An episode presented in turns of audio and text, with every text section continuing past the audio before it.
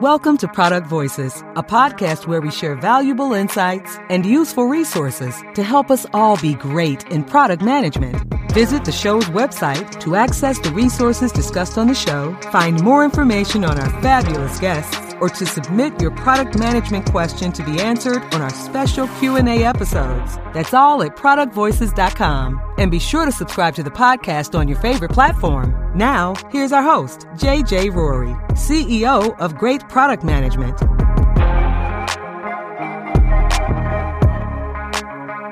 Hello, and welcome to Product Voices. This episode is all about how we can understand how to spend more time on things that matter.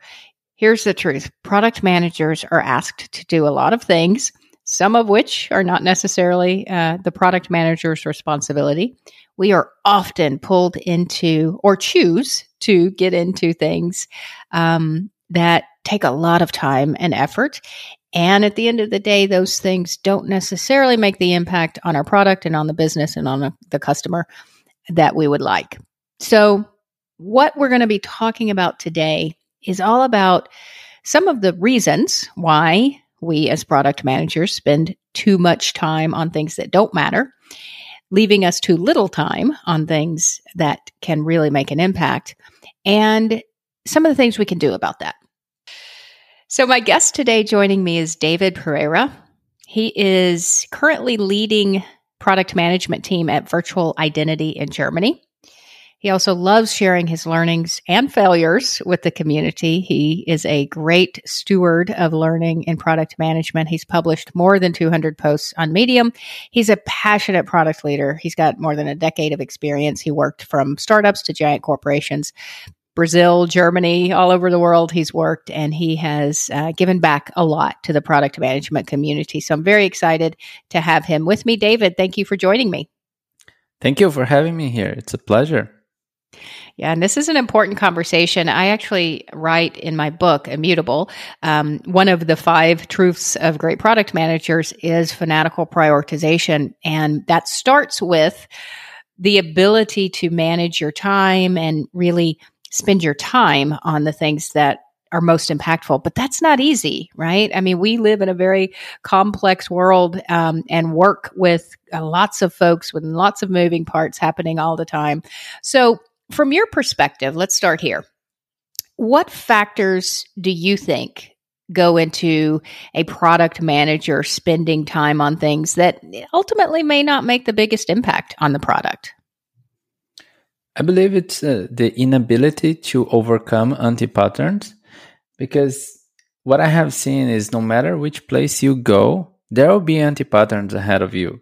And if you don't first recognize they as anti patterns, then you will just end up doing this because you may think it's part of the job. So many product managers, they come from different backgrounds and that plays a critical role. For example, I came from software development, and I used to think that one of my main responsibilities was to write precise requirements to developers and ensure that they do as I say. And I just didn't know that I'm supposed actually to point them to right direction and empower them to solve problems. So I think the problem comes from first recognizing anti patterns and two having the expertise to overcome them.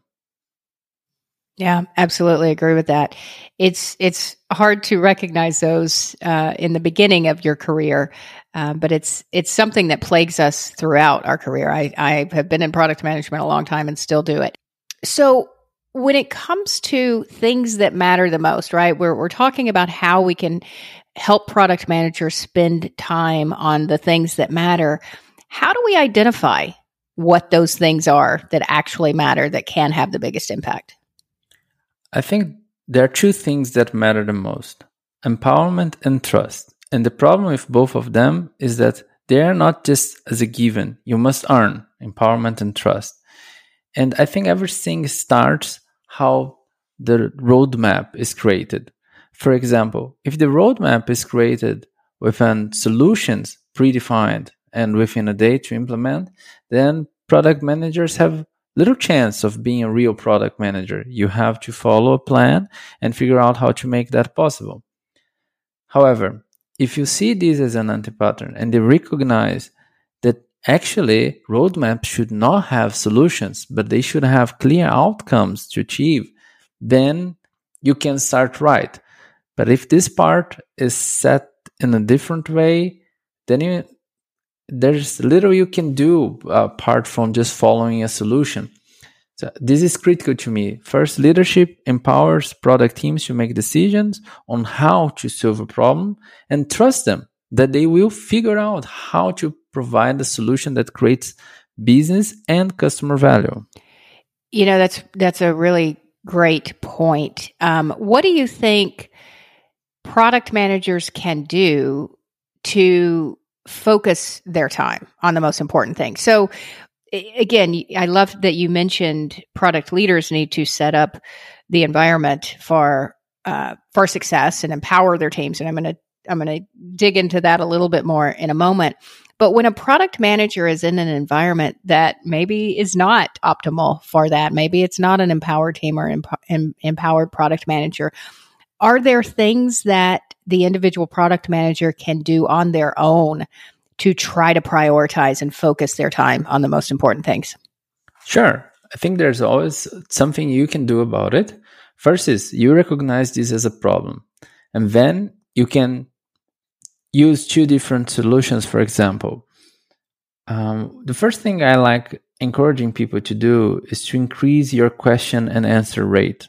So instead of giving answers, you ask more questions. When leadership comes to you within a predefined roadmap, you become curious. Like you say, aha, what are we supposed to achieve with this? What would success be if we deliver all of this? And then you can ask more questions. So, what does, uh, why is this the most important thing at this moment right now? And uh, you can also try to understand what kind of problem this roadmap is solving. And then you can ask the important question to leaders what kind of kind of evidence you have that this solution will solve the problem. And if leaders don't have an answer, you can say, let me help you figure that out. We can try different methods and just give us a week or two to try understanding our customers' pains, needs, and desires. Then we can come up with something. So I think it's about questioning. It's not about trying to convince leaders because that doesn't work. But if you question them and help them think and reflect then of course they don't want fa- uh, products to fail they want products to succeed and if they see that you want to do that they may empower you to do differently so this is one of the approaches and generally is the one i recommend the most but sometimes some leaders they may not be open to listen to you i sometimes i say some people are just immune to good advice and they are just not up for that and I encourage some uh, some people to you know prove with results. You can take some risks and read between the lines. And then instead of doing what the leadership tells you to do, you strive to understand what they want you to achieve. And then you do what is right, finding a solution for the specific problem and bringing that up. It may create some conflicts, but once the result is available, results will talk more than words. And then you can change paths for the next time. So these are two suggestions I give, and they have worked for me. As I said, the second one with some conflict, but it can work as well. That's really great advice. Love the you know increasing the the questions that you ask that tends to disarm people and may, maybe that's not the right way to say that but you know as opposed to them being defensive or just looking for for information they they turn around and are providing information to your questions. I think that's a really, really great way. And then, as you say, results results can uh, be a great thing.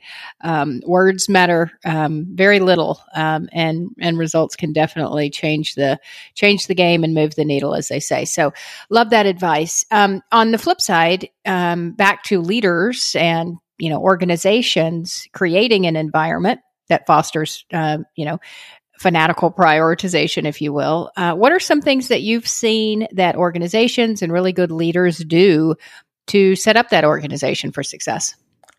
Yeah. for me, it's something like between the lines what Simon Sinek uh, says. Great leaders are not the ones coming up with great ideas, but the ones creating an environment where great ideas can happen. And what I have seen in great leaders is, is exactly this characteristic. They strive relentlessly to ensure that teams can function autonomously and they ensure that teams have clear guidance. And by guidance, I mean they know what is important for the company, which business outcome the company needs to achieve. They also know which is the product, uh, the company strategy. For example, is it a moment for for growth? Is it a moment for retention? Which market are we targeting? Are we targeting which kind of platform, mobile, desktop? What are we trying to achieve? Why is that important? So I think leaders should set the right context and lead by context, not by control. That's what I have seen working well. And of course, with teams, it's a different beast. When you are responsible for output, it's easier because well, you you have a solution, you just need to deliver that and then you forget about it. You don't have a heavy burden apart from deadline on your back. But when you are responsible for outcome, the story is different because you simply don't know how to deliver a specific outcome and you need to embrace a learning mindset and that is forever. But when leaders inspire people will embrace this journey and then they will make the impossible possible.